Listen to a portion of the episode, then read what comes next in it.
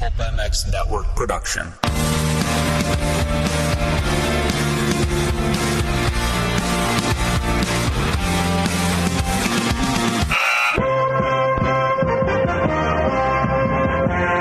Welcome to the Pulp Hockey Show with Steve Matthes. Support the show by clicking the Amazon banner on pulphockey.com before shopping. Follow the show on Twitter at Pulp Hockey. Subscribe on iTunes and find us on Stitcher or your favorite podcast app.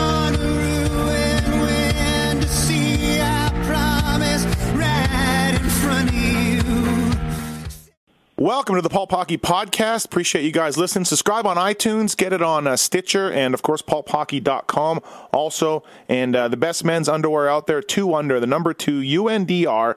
Ferraro 20 is the code to save yourself money. A lot of NHL guys wear two under, and you should too. And uh, thanks, uh, thanks for, for checking out. I appreciate it. With me on the line, a guy, former general manager of the Toronto Maple Leafs, assistant general manager of the New York Rangers. He is now a, a multimedia guy. I hear and see him all the time. He must be the busiest uh, guy in Toronto media. Uh, he is Gord Stellick. Gord, uh, welcome to the show. Thank you. Uh, how you doing, Steve? I'm good. You you are really busy. Pre and post game shows, a hockey XM show with uh, uh, Rob Simpson on XM radio satellite. Uh, you fill in for Hockey Central on the Fan 590. Um, did I miss anything? Uh, let's see. Uh, oh, I do. I, I, do a show on Leafs TV as well. Okay, uh, all right. Around the day of game skates and stuff. But no, I, I feel I feel fortunate to be busy. I've had the alternative of being less busy, so um, I'll take it. I'll take it. Yeah, like every time I turn, I listen a lot. I live in Vegas, and I listen a lot to Toronto radio. I'm a fan of the Leafs, and so like you're everywhere. so it's good. Um, yeah, it is the pre and post game stuff that you're doing with the Leafs, it, I gotta, I wonder a little bit. Um, they're a worse team than they were last year, but the mood, I imagine, is better, right? For some reason, the mood is better. Um, Babcock, Lamoriello, everybody else has been doing a, a good thing with a, a, team that's probably not as talented as before. I don't even. You probably deserved uh, double your pay uh, the, during the stretch end last year for these pre and post game shows. Well, particularly, we, you know, in Toronto had the, um, you know, ha- had the um, seven game playoff run against the Boston Bruins, you mm-hmm. know, and, and that whetted everybody's appetite. So that changed expectations and hope and you name it. And so that was a tough thing. It's when, you know, you felt you had reached the promised land, so to speak, you know, mm-hmm. to, to be back in the playoffs on a regular basis. And, uh, and, and then you go backwards. So it, it's been, um, it's been a tough thing that way as far as being a fan of the team, recovering the team. And last year it was a, you know, it, you saw it was really a dysfunctional team as far as some of the, um, you know, the attitude mm-hmm. the players took towards the fans. I mean, just a lot of things that were very unnecessary. So uh, this year, Steve, it's like with uh, first Babcock coming and then Lou Lamoriello, uh, people are drinking the Kool Aid. And I'm not saying that's a bad thing or not. They just believe. Yep okay, we're, we're going to suck one more time, but this time we're doing it right. Now, I hope that is the case, but it's pretty incredible how patient they've been for so many years. Yeah, really, right? I know. Um, uh, I, I, mean, how how comp- I know the, the media landscape in Toronto is pretty competitive, but um, I also listen to TSN Radio. Jeff O'Neill's over there. He does the pregame shows and the post uh, post game shows for the, the the games that Fan 590 doesn't have. Although I don't know if it's still the same this year. I haven't heard it in 2016, but um, like he's basically yelling at fans last year, and I don't know what's going on. I don't know what's happening. Um, and I imagine you took the same the same kind of calls and from these people, and suddenly it's just it seems like everyone thinks they're on the right track a little bit. What what do you think? What, what what's your take on the team this year? Well, I I um, I do think they're on the right track. Okay, mm-hmm. I do. I do, you know, but you know what, Steve? When you find people, and because uh, I've been there before in the 1980s, it was yeah. always about hope, yep. about who the young player is, who is the guy who's not even in the NHL, but is going to take you, you know, to that next level. And and so a lot of fans are are, are saying, yeah, it's all good, and once uh, once Nylander and Marner come, well, you know, Mitch Marner's playing junior hockey, playing very well. Mm-hmm. William Nylander's playing in the American Hockey League, playing very well. Unfortunately, has a concussion yeah. he sustained playing for Team Sweden in the uh, uh, in in the World Juniors. Right. So that's all good, but right. those guys aren't even here yet. and then once they get here, you need 18 other guys. Sure. So it's not that simple. So yeah. I, I just look at it and I and I've been pleased that Mike Babcock seems to have got more out of guys in the present because you, you know you, you've got to worry about the present as well. You can't just write this. You know, I've never heard of an attitude more about hey, we don't want to be too good because we want to get that great first round pick, first overall pick, Mm-hmm. which as the Buffalo Sabres will tell you, it does coming dead last doesn't guarantee doesn't. you the first overall pick. Exactly. And it, it, it's just kind of kind of strange this year that they are so accepting of a losing team because they believe it's being done right. And, and to Finally. me, I said, you know, you got you got to you got to have a little more expectation about the present. There's got to be more expectation on players that were signed to big contracts because they could score goals and because of the play they had around 2012. This this is not a salary structure of a rebuilding team. I mean, this is mm-hmm. the salary structure of a team that thought they had uh, arrived to a degree Yep. and now has to scramble and do a rebuild on the run. Not like the Buffalo Sabres say. Yeah, yeah, there was some bad contract signed, and there was some risk taken by Nonis and, and Burke and those guys, no doubt. Um, that's funny. You're you're out of the Toronto media guys I listen to. It's a little more pessimistic view, but I guess in a way, um, Gord, you've been there. You know, uh, Well, I've- yeah, I've, I've been there. I've, I'm fortunate to have been there, and I know that. Uh, I'll use an example like that. I know it's a long time ago, but in in in the 80s, when in 1986 and 87, um, rather dismal regular seasons because the team had one playoff round victory. You milked it all summer. People were so excited, you know, Mm-hmm. Yeah. and uh, that's all I'm saying. I, I hey, trust me. I hope it's going in the right direction, Right. and uh, I, I like the way it's going. I like a lot of things about it, but it's uh, you know there, there's a there's a lot more things than simply Mitch Marner and William Nylander. This is a team that's um, doesn't have one second round pick on their team they've drafted. You know, traded away a lot of first round picks and other things before, and that's not on that's not on the guys that are there now. Yeah. but. It's the same ownership group, and I find that in a lot of cases it goes back to ownership. You know, wherever Sure. whether you're successful like the New England Patriots, turn it around like the Chicago Blackhawks did, you know, th- there's an element there, a culture there that just hasn't been successful. Mm-hmm. They're slicker and uh, than Harold Ballard was, but you know, it's uh, to bring up conjure up a name of the past, Yeah. but they re- they really have been no more successful. Right. Yeah, you got a point there. Um, how's it changed for you as a media guy covering the team with Lou there? Uh, we make jokes about like Res Robodaw, you know, and, and what's Yeah. happened. But, you know, these things, and, and obviously, and, uh, you know, the, there was that thing with uh, Jim Ralph and Joe Bowen. They weren't allowed on the charter. Now I guess they are and all that. But how's everything around the team, access, things like that with, with Lou now in charge? Well, very different. It changed with Brendan Shanahan in charge already. I don't Okay. know. Brendan seemed to work Yep. to learn well from Lou that way. Uh, it was, you know, after after Brian Burke, who was pretty uh, open, pretty accessible, and uh, uh, that was his style. Uh, you know, years ago was Cliff Fletcher. It's also been a change. Just let's face the way everyone uh, everyone operates nowadays. Anyway, it's just a whole different thing. It's it's it's too bad. I mean, selfishly, I like the uh, more intimate times of uh, you know before, but uh, you know we can't live in the past that way. It's become big. There's a proliferation of 24/7 media, which I'm a part of, Yep. and is part of the problem, and you're a part of, and it's just you know very different than a couple of beat Yeah. guys and a couple of TV guys on a daily basis. So, so in uh, Lou Lamoriello's case, you, you never see him.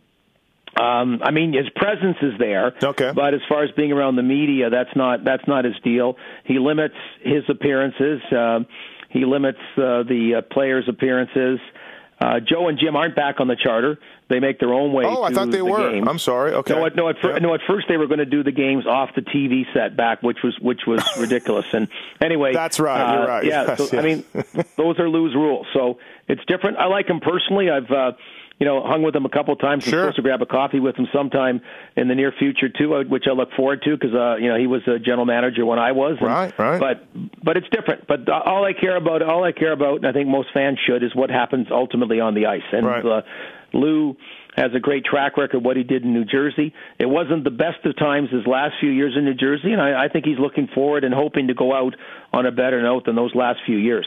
Yeah, we saw Dave Poulin, Claude Loiselle, Burke, um, everybody doing interviews. And this year it is just a cone of silence. Robodaw is just gone. He could, who knows where, where he Yeah, is. no, exactly. yeah. He's just gone, and even like you know, Kyle Dubas Yeah. was the uh, hot young hiring. There was never more notoriety for an assistant general Right, manager. right. And uh, now Lou claims, and I I don't disbelieve him. But I mean, he didn't hire any of these guys that are his guys now. And you know, in New Jersey, every guy was, Was a Lou hire guy, and a Lou sure. guy. But Lou professes that he he's thrilled with Brendan Shanahan's hires, that he's loved working with the guys, but he also puts them under uh, you know tighter Mm-hmm. uh, tighter ropes as far as so what and if they can talk to the media. Yeah, and uh, Babcock is, seems to be the voice. He seems to be the uh, prevailing voice. Uh, even assistant coaches, and all that. It's just it's Mike Oh, yeah, Babcock. yeah, and Babcock's loving it. Like he, he, hey, don't get me wrong, he he gets it. Okay, Does he? loved Yeah, winning yeah. gold medals for Team Canada. He loved being sought after as the hot coach, and uh, so now when he comes out and talks, it's not just a post game press conference. It's like, wow, it's Mike Babcock, and he's coaching the Toronto Maple Leafs, and there's a thousand media, and he, you know, he's done a great job running these press conferences Mm-hmm. or the or briefings or whatever the Babcock way, and. uh so all of a sudden he says something about you know bigger nets and that, which Yep. has been discussed many times Uh-huh. before, but because he brings it up, all of a sudden it becomes a hot topic again for about 10 days. And that's just the nature of this first year. It is the Babcock show, and Yeah. people are loving it. And, um, you know, good on it. He's, uh, it's a positive move, but ultimately down the road, hopefully the same kind of success happens. I always wonder about your role a little bit on TV and on the radio. You're the host now, and you've been that way for a number of years. But you grew up with the Leafs. You became a general manager. You went to the Rangers, um, assistant general manager there. Somewhere along the line, Gord, you become a host when you could be. You could be the Doug MacLean, maybe not as you know, m- not as much talk about condo rentals, but you could be that guy. Somewhere along the line, you became a host. Was that a conscious decision by you, or how did that work out? You know, it's funny because when I um, when I got fired by the New York Rangers and came back, I ended up I was the color commentator on the Leaf radio broadcast for four years, and I Mm-hmm. Okay. loved doing that. I did it with Joe Bowen, and uh, I, I was fortunate to cover that great run in '93, the great runs in playoff runs in '93 and '94, Mm-hmm. and then afterwards, when the uh, the fan the fan had launched as a, an all sports station, and uh, they lost the Maple Leaf rights, and uh, it ended up being a far better move for me to stay with the fan, and uh, by being a host. Kind of like what Randy Moller did in Florida, Yeah. being play-by-play guy, Sure. is what what I found is you got to try to offer a point of difference. And one of my point of differences was being an ex general manager, which was mm-hmm. novel and made me a little different than other guys. And then being able to host on you know all talk uh, all talk all sports talk radio, which churns out hours and hours and hours, gave me uh, you know 17 years hosting a show there. So I've um, I wouldn't say I was the smoothest host starting on, but uh, starting off, but uh, it certainly is. I guess I hate to say added value. I don't added value to my brand, which is what I hate saying. But you're but you're right. In some ways, you like to you, you, Yeah. you like to sit back like Doug MacLean or Jeff O'Neill and just uh, and just uh, tee up that way. But no, it's it's different, and uh, it's certainly a role I've embraced. because it's not something you don't know or don't understand. Do you know what I mean? You're not um, uh, somebody who doesn't. You could offer those opinions, and you can. You have connections in the game. You've been in it your whole life, so it's just odd for me. That's all. Uh, as a guy, like I'm like, huh, all right. So that's all. Yeah, I understand. Um, Just a different role. Yeah, no doubt about it. yeah. Um, When you meet people in Toronto, uh, it's been a while since you were GM. They still ask you about John Kordic trade, or how does that go? What- what- You know, it's funny all, the time, and it's uh, oh, you know, I was uh, joking. You're serious though. Oh yeah, all the time, all the time. And it's uh, it's. Uh, I mean, part of it. Uh, un- unfortunate that John Kordic's passed away takes the humor out of it. Mm-hmm. Yeah. that part. But it became, you know, what I was known by, and uh, um, I wouldn't say that's exactly fair, but that's okay. Yeah. And uh, it, it's funny. It just showed the popularity of Russ Courtnall. It showed the good guy versus the bad guy in the deal. It shows Toronto versus Montreal and a lot of things. And uh, so all these years later, I mean, people general generally say it in a in a in a nice way. Yeah. You know, just kind of thing. But it just shows I've been around for a long time. I mean, even even though uh, there's been way worse moves made Of course, along yeah. the way, but uh, that just kind of went with the went with the territory, and it means I've been in the business about 30 years. So they'll they'll still talk about it. And what I'll find quite often is parents will tell their kid, like the kids will know me out from the broadcast side, Right, sure. and then the parents will say that, yeah, he used to run the Maple Leafs, and the kids might have a hard time believing it, or not certainly not know that, and Right. and that's all cool. That's fine. Um, Yeah. Well, did it? Why don't you? You should whip out. And I've read your book. Uh, you should whip out Ken Wregget for two first rounders. Yeah, well, no, exactly, exactly. You know, it's. I mean, that was a great it, trade. Well, and and the other part is again to go back to that era. I didn't throw my coach under the bus. It was a coach in John Brophy who yep. I think very highly of, who wouldn't have been my choice. Don't get me wrong, but I understood. Uh, you know, like working for Harold Ballard, that it was just the way it went. So, uh, in having you know Eddie Olczyk, I, who I know you just talked to, and yeah. and uh, Gary Leeman and Vinny Damphousse and Daniel Marois, and a, a team like that, it, it wasn't a team with any kind of toughness, and we had a coach that valued toughness, and it was an era where toughness mattered. Yep. And uh, at the time, Russ Courtnall was sitting out, you know, and I love Russ as a guy. I, mean, I get along great with Russ. Yeah. And it, it just is uh, so. It uh, and John Kordic, John Kordic, who uh, of 1986, who helped the Montreal, who was an asset for the Montreal Canadiens when they won that Stanley Cup, wasn't the same guy a couple of years later. And mm-hmm. you know, scouting and other things like that weren't like right, they right. are nowadays. And as we find out, there was a lot, unfortunate, that had gone on, a lot of mileage in his personal life, you know, between those two times. Sure. So. Yeah, and again, Wregget for two first rounders. That's strong. Um, well, you know, yeah, little yeah. things like Brad Marsh in the waiver draft. Yeah, and, uh, Marsh, yeah. And Rob Ramage for a second round pick, and Lou Franceschetti for a fifth round pick, and he scored whatever 21 goals. Mm-hmm. And, uh, you know, it, it I, I had been there for uh, uh, working as an assistant to. Um, well, I worked with Jimmy Gregory, but then later Punch Imlach his second go round, and Gerry McNamara, and that. So I, I was. Uh, you know, I, I was sort of well versed in how the game worked. Mm-hmm. So I I really had over all in all about 14 years working with the Leafs, starting as a part-time kid in high school. My my time as general manager was about a year and a half, but Yeah. I, I just really embraced and feel fortunate for the whole the whole time I was there. Yeah, let's get into that a little bit. I want to talk to you about that because, again, I'm a Leaf fan, born and raised in Winnipeg, but always loved the Leafs for some reason. I think it started with Sittler or something back in the day, um, and uh, and so I've I've followed you career and I follow the Leafs uh, strong. But so you're born and raised in Toronto. Wh- How do you get the job with Toronto Maple Leafs to start? How old are you? What do you do? What's your job? Well, the uh, it's funny. The the way it works is I, I go to a school named George Vanier George Okay. Vanier Secondary School. It's a high school. My uh, one of my best friends is a guy named Ken McMurtry. His neighbor and their best friends is a guy named Stan Obodiac, who is the publicity director for the Toronto Maple Leafs. So that ends up being my fortunate in. So Okay. just you know, Ken gets a job working part time on game nights there when we're in high school, and I'm I'm immensely envious of it. And uh, then a year later, there's one other opening, and Stan Obodiac asks him if he has a friend. So I'm Uh-huh. that's my break. So I get to just Okay. work game nights with Ken, you know, doing Leaf games and, and what have you. And uh, then I leave high school. I go to University of Toronto. I'm taking actually commerce. Mm-hmm. And a guy named Howie Starkman leaves the Toronto Maple Leafs to become the first ever public relations director for the Toronto Blue Jays. Okay. So he leaves mid-season, and um, it sounds weird, but I got to know know you know Jim Gregory or a few of them just casually working in the front office. He was the general manager back then, Right. so they had a very small office to say the least under Harold Ballard. So it sounds dumb, but I could back when guys didn't type, I could type seventy words a minute. Sounds Okay. dumb. I was in you know Yeah, yeah. a handy portable skill and that, and uh, Sure. so middle of season when Howie left, leaves about a week later, Jim Gregory just shows me the press notes and statistics that are given out to the media, and he's got them from every other team in the NHL. At that time, there's 18 teams. The WHA merger hasn't happened yet.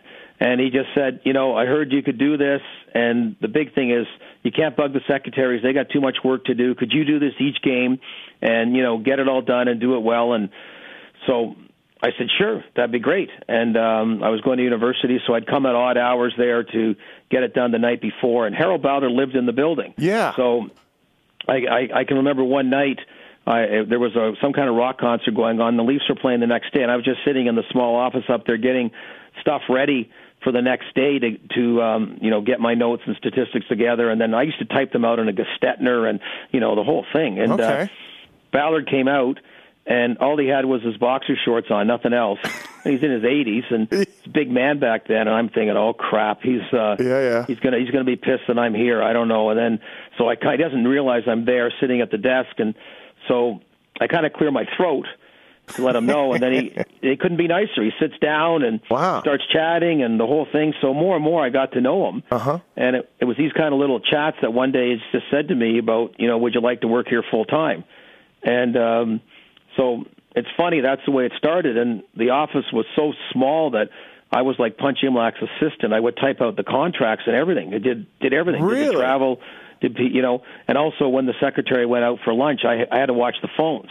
So there was the the height of being a, a quote big shot, which nobody really was in the Ballard era, Uh-huh. and then Yeah, you'd have to watch. Then then you got brought down to earth because you had to watch the phones for an hour when nobody else was there. So that's how it all started. Then it it it, it just grew from there more and more and more as the years went on. That would have been about 1979. So over the Okay. you know, number number of years, I got involved more on the hockey side. Then got got involved briefly with the AHL team, and then the Leaf team. So yeah, you're in your early 20s, probably, right? And, and uh, I was 22. yeah. 22 years old. And so you were you a big a Leaf fan, or were you a guy just Oh, hockey? huge. Okay, so Huge. Yeah, so this must have been. I mean, I can imagine. You're now there's Harold Ballard. Here's Daryl Sittler. There, there they are fighting. Um, there's Roger Neilson. Oh yeah, no, I, I remember once sitting there, Roger Neilson, all these guys, and I'm looking, I'm reading the paper, and all the Mm-hmm. guys that are around me are in the newspaper, right? I'm reading, you know, and um, so my dad is a my dad's a TV repairman, had his own has his, had his own TV repair business. Uh-huh. And is not a hockey fan at all. People would say, "Geez, how did your dad know Harold Ballard?" I go, "My dad doesn't know him. My dad didn't come to any games. I get along great with my dad, Right, right, right. it was just one of those kind of things. So I always say, you know, my, I got a fortunate indirect break, and then and then I encourage people nowadays is have something, and that's why when we talked about the hosting a little bit earlier, Mm-hmm. have something that's a point of difference. And in my case back then, I could type seventy words a, minute in a you know still a male chauvinist dominated environment. So. yeah. And it, it wasn't like I typed 70 words to get a job in hockey. I had no idea that's how things would work out. But that ended up being making me the guy to do press notes and statistics versus uh, a number of other guys, including my friend Ken, who just you know could Yeah. could do it, but couldn't Yeah, do yeah. the typing part and producing it. You know. So what? This is Punch's second return, right? At this point, he won the Cup '67 or whatever. Then he comes back, and Yeah, well, Jim Greg, Jim Gregory's the guy that that got me hired, and then Okay. he's gone. So now I'm thinking Okay. Punch. Then all of a sudden Jim gets fired, Uh-huh. and Punch all comes summer in. long, you know, I'm out of touch with anybody. I, I just think I'm going to come back the first day Uh-huh. and see what gives. Like when there's a game. At this point, I'm working part time. yeah, yeah. And uh, I just show up the first time, and Punch Imlach's there, and he kind of he's calling Floyd, Floyd, and he's looking for Floyd Smith, Smith, and he sees yeah. it me, and he sees it's me, and he kind of turns around and walks away. I go, oh crap, it ain't going to work well. But then a guy named John McClellan came in, who happened to be the assistant GM then. Mm-hmm. It couldn't, wonderful, wonderful guy, and Yeah. he just said, "Have you met Punch yet?" And I said, "No," and he took me back to meet Punch, and um, then I was all good with him, even though Punch had a pretty rocky relationship with media and a lot of people a second go round. Mm-hmm.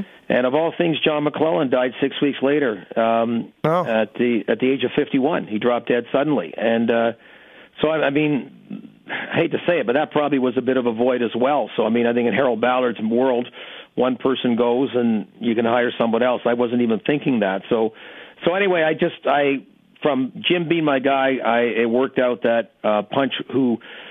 You know, it wasn't his best work his second, his brief second time around with the Yeah. Toronto Maple Leafs, but he he was he was really good to me, and I learned a lot of things uh, Okay. off him. Interesting, And I wished yeah. it'd been more successful for him the second time around. Interesting that you say like when I just read Leafs history about Punch the second time around, fought with everybody.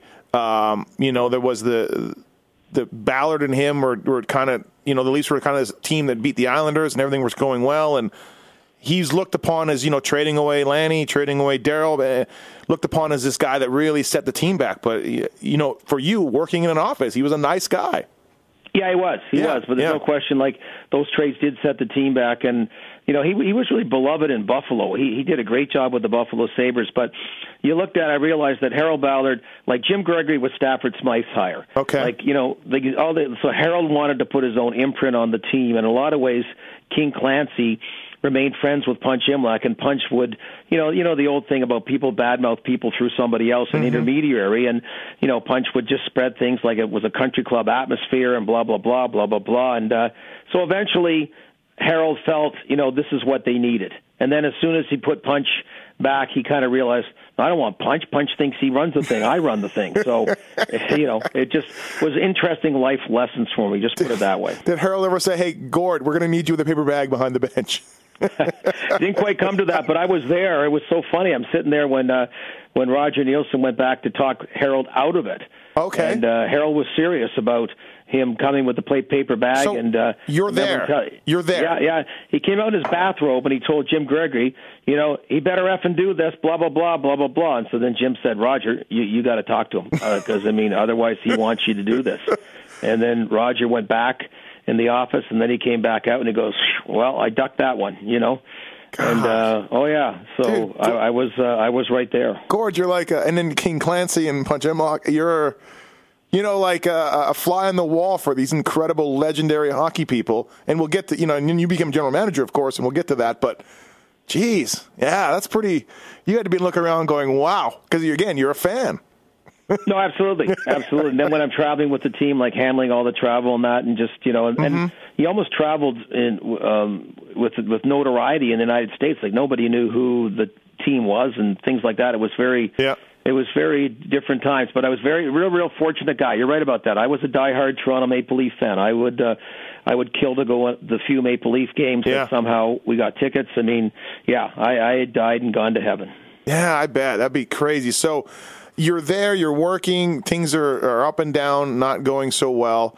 Um, and then I guess Mike Nykoluk comes in, right? Do I have it, my my facts right? I think at some point uh, Nykoluk comes. in.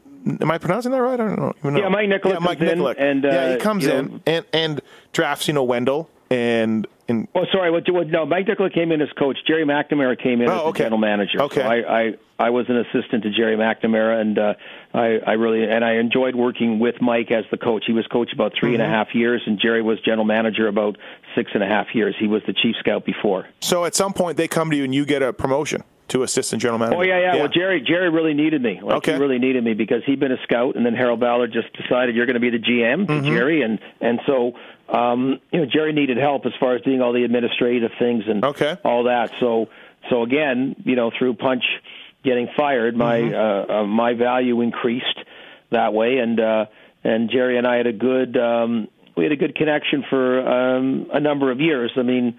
Uh, all in all, unsuccessful in the standings by and large, Mm-hmm. but successful in procuring uh, some pretty good young players. Sure. Um, Yeah. Not seeing it all realized in that kind of success, but yeah, we had a pretty we had a we had a pretty good run as far as uh, a, as far as working together. As an assistant GM, did you have any uh, hands in any uh, draft picks that maybe you pushed for, or trades that you really pushed for um, that maybe people don't realize? Were there things that you were like, "Hey, I, I think we should do this. I think we should do that." That again, people don't realize. Was there some things that you you believe strongly in? I um, you know, it's um, I, I'm trying to think about some. I, I was never afraid to offer my opinion, but what always ticks me off is when.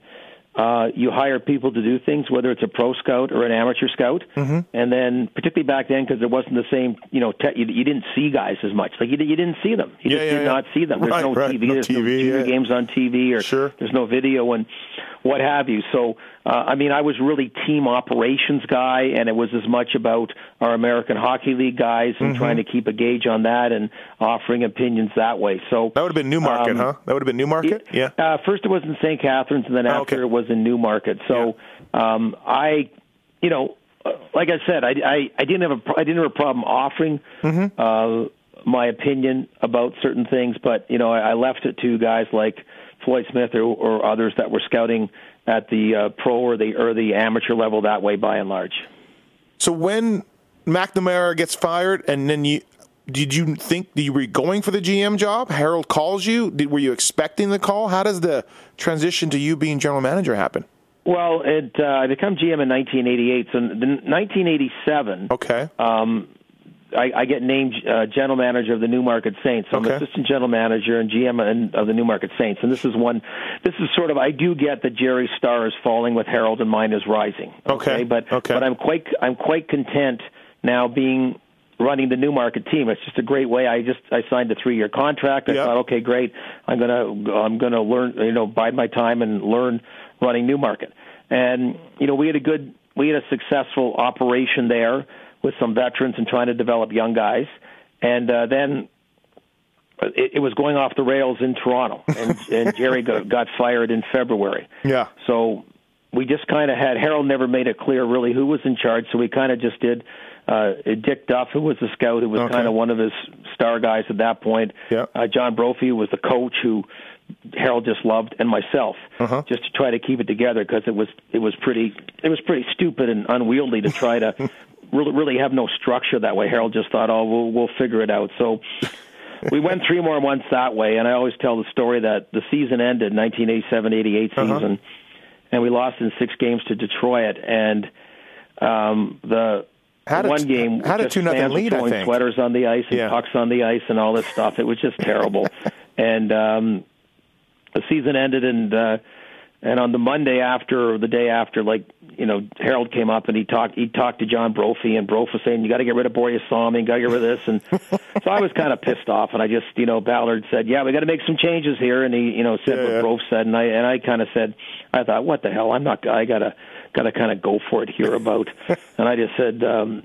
well, you know, and I started disagreeing, and he and he kind of said, "Well, so so what? You don't, you're not agreeing with that kind of stuff?" And I Yeah. said, "Well, do you want, you want me to say what you want to you want want me to tell you what you want to hear or do you want me to tell you what I really think and he Yeah. said no no I want you to tell me what you really think and um I uh which wasn't always the case right so Sure. I said okay I'll put it down on paper so over the next 3 days Uh-huh. again going back to typing You're typing. Yeah, exactly. two days I, I, I did like this Right. six, 16 page synopsis of everything Oh, no Everything. way. Oh, wow. So over the next three days, then every now and then he'd pop in and he'd have my thing, and he's going, "So this is what you think about the scouting. This is what you think Mm-hmm. about this, whatever."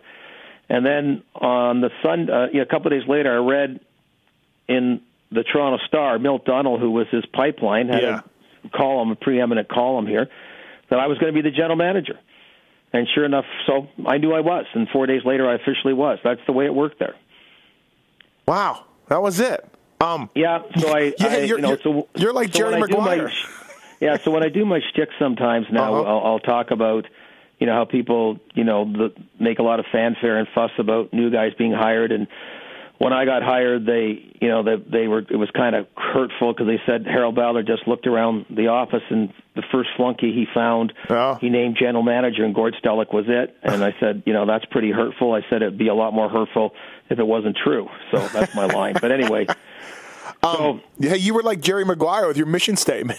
That was well, yeah. I wasn't intending to be. I was. I was hoping he'd bring a like a, a Bill Torrey or a Yeah, David yeah. Poile. Right. No, not not those guys specifically. Sure, but yeah, yeah, somebody but somebody. Like. And I could work under them. Yeah, it's a crazy story. um, and so, yeah, then you're on the cover of Hockey News. I remember that, and and it was a you know a, a younger guy, progressive thinking guy because it was punk punch and back in the day, and Harold Yeah. of course, and all that. And there was a lot of hope, honestly, Gord. I remember as a fan, like the the media is portraying it like this guy is modern. We're, he's gonna he's gonna do a good job. Hopes were high for you. There's no doubt.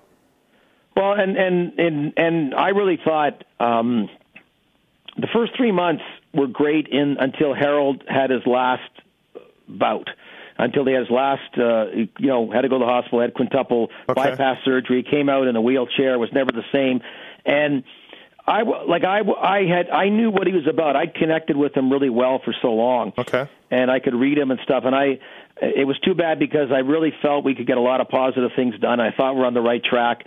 For example, I was going to ride Brophy out and then try to get.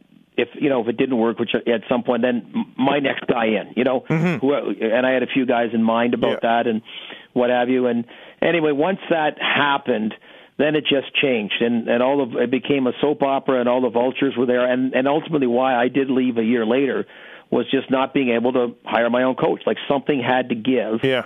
and I was the piece that gave, and that's okay as it all spelled out. I mean, that's really okay because I got there by unusual circumstances, and I left by unusual circumstances, and and then the reason and how I left made again that old point of difference made me uh, different and allowed me to ultimately get a second career in in the media world. You you said earlier in the in the podcast that you liked John Brophy, but Very much. I just as a fan, I just thought he was crazy. I mean, obviously we've seen the video footage and stuff, and and I've done some of these podcasts. I just did one with Eddie Olczyk, like I said. I talked to Al Secord a little while ago and, and talked to him about Brophy, and he liked Brophy too. But none of these guys ever said that he could coach. He was a nice oh. guy. Oh no, he shouldn't be coaching in the NHL. No question about it. And um, Oh, you know, that, that yeah. know, and, he he could and he knew he was so fortunate that you know he would do anything to stay there. He would murder a guy if it came down to it. But but he but but but nobody else shared that sense, you know, like he had about Uh-huh. and and and that was the tough thing. But away from the ice and that, just a real you know passionate, nice, smart guy funny guy. And there there there there, there were roles in hockey for him, Mm-hmm. and not as a head coach. But he he thought he lived and died. He couldn't have been, you know, and and so he and that was the problem in his quest to succeed and to keep it and not fail. Yeah. Uh, unfortunately, that that he would, just was incapable of re- relaying or coaching what it took to coach at that level. And you and there was you, you guys got off to a good start. Also, I remember that it was a, a decent start. And Yeah, we were you know we Yeah. were eight three and one Yeah. in our first twelve games or whatever it was, and um, and then and you were like, great, I want to can this guy, but now he's like, we're eight three and one. Well, I, but I, I wanted to support the guy. Uh-huh. No, no. I, I, if there was success with John Brophy, that would have been great. Right, right, I right. just, you know, felt that stuff would happen, and inevitably, inevitably it did. And what I remember was then we lost. I can't remember. We like we lost a game to I think to St. Louis. Okay. And then we lost to Boston, and then.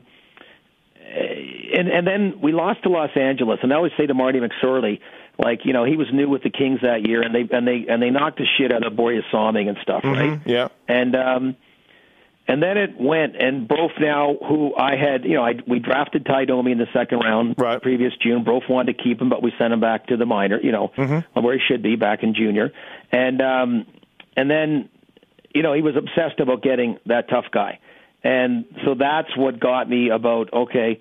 I mean, we'd added Brian Curran. you Yeah, know, we, I was gonna picked say. up Brad Marsh. We'd Yeah. you know tried to get a little bit tougher in that, but um, so that ultimately, and, and meanwhile, because he wouldn't play Russ Courtnall, and we'd had some success, I promised Russ, you know, just you know, I'll, I'll I, I'll get I, you I out of agree with you. You Yeah. should be playing, Yep. and uh, I'll try to find a place for you. So that that precipitated that trade, and you know, and we we really got off to a great start without Russ Courtnall because he wasn't playing Mm-hmm. under Bro. Bro, he was the he was the player Bro despised, and um, Yeah, if you think Anyway. about yeah, if you think about the anti John Brophy player, a small, speedy guy doesn't doesn't have much physical presence. Russ Courtnall.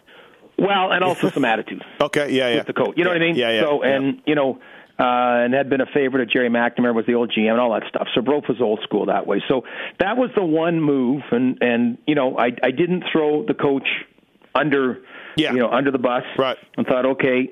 And and also real and John you know, you know John Kordic was a huge heavyweight. He just was Yeah, all messed he was, yeah. He he actually he actually served a bit of a role briefly, but it's all you know it's all water under the bridge and everything. But it was the uh, the one big misstep I made, but um, it was based on good intentions in a yeah. lot of ways. Did, didn't you bring in Semenko, or was that after you, or before you? It was before me. Okay, because Semenko- brought him in with yeah. the- yeah, yeah. Semenko comes in, and you're like, all right, guys, all right, and then Kordic comes in. Well, yeah, no, I and Semenko wasn't mine, but I mean, we really killed the number twenty-seven. You, you have Frank Mahovlich and Darryl Sittler, and then you give it to Miroslav Ihnacak, Dave Semenko, and John Kordic. Uh, okay, hey, besides, uh, it could have been um, who was Freacher's brother that came over that was supposed to be really good. Um, no, no, it's Miroslav Ihnacak, Oh, Peter Ihnacak's brother, oh, Miro. yeah, oh yeah, Miro. That's right. So it was in the check. Yeah. Yeah, we Um, gave him twenty-seven. right, Yeah. right.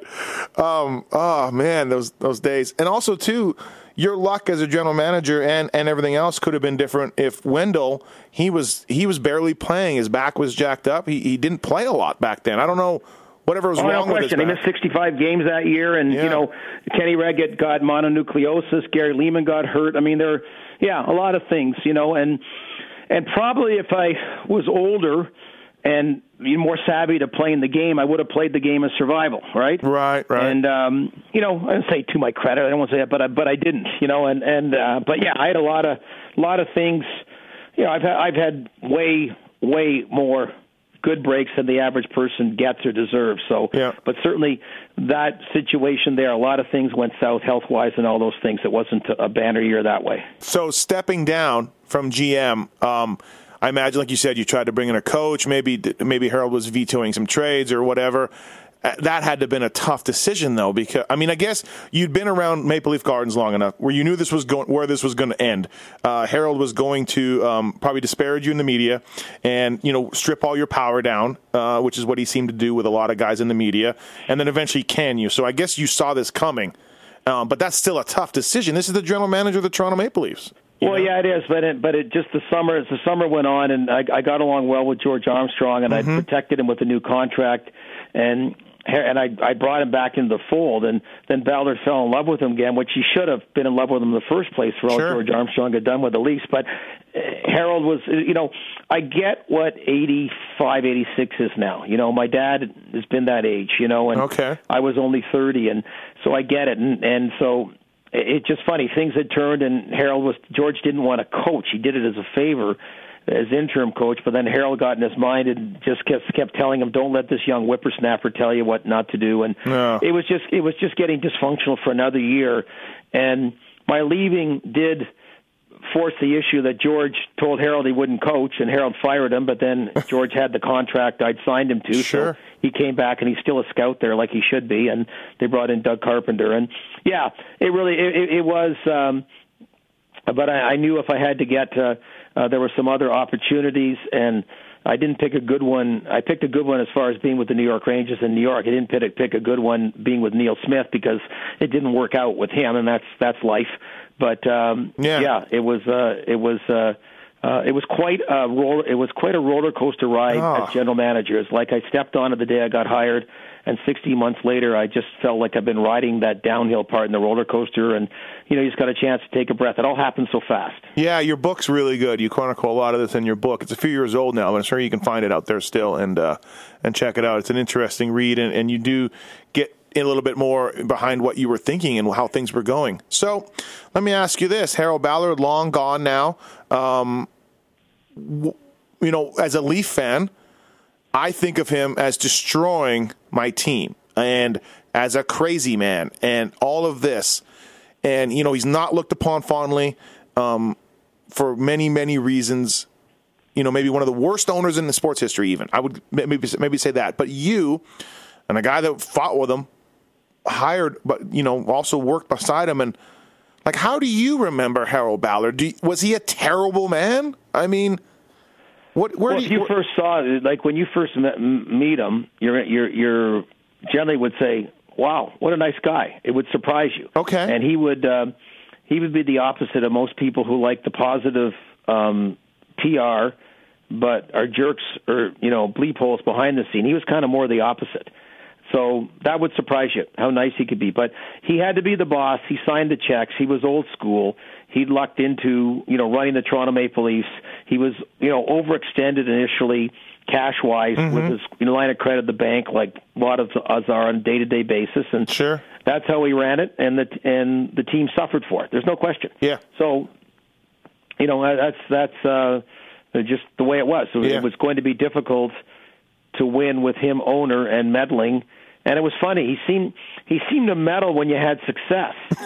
when you didn't, he'd be supportive. It was it was strange. So that was that. But my my problem, Steve, is not problem, but yeah. issue is yeah, yeah. Um, the ownership results haven't been much better without him. They're slicker, you know.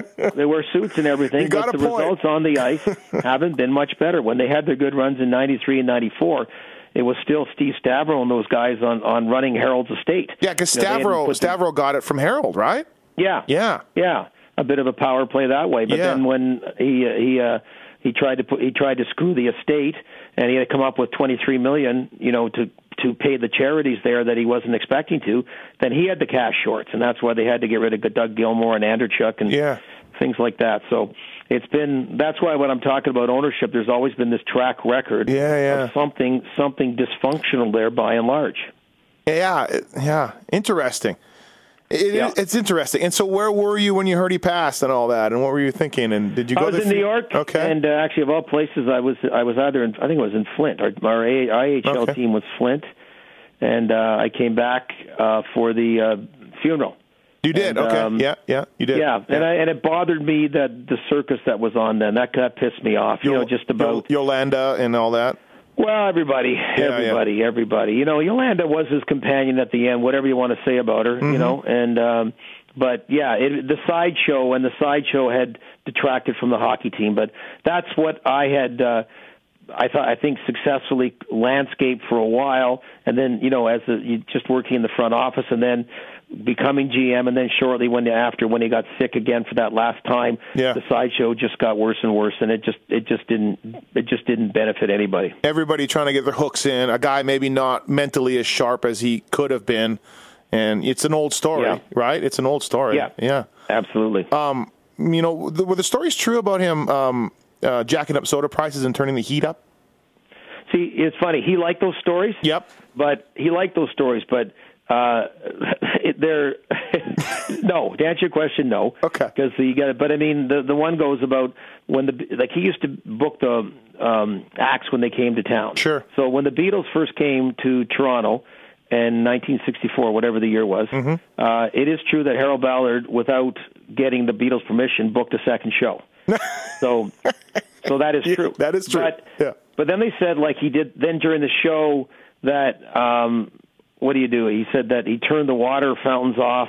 Yeah. And then that he, what the heck did he do? Yeah. But anyway, first of all, first of all, there were no water fountains there. Nobody drank water. No one drank water out of a fountain. That uh, okay. You know, so you bought drinks or something. I, I yeah, and there, you know, the, stuff like that. There was no air conditioning for starters.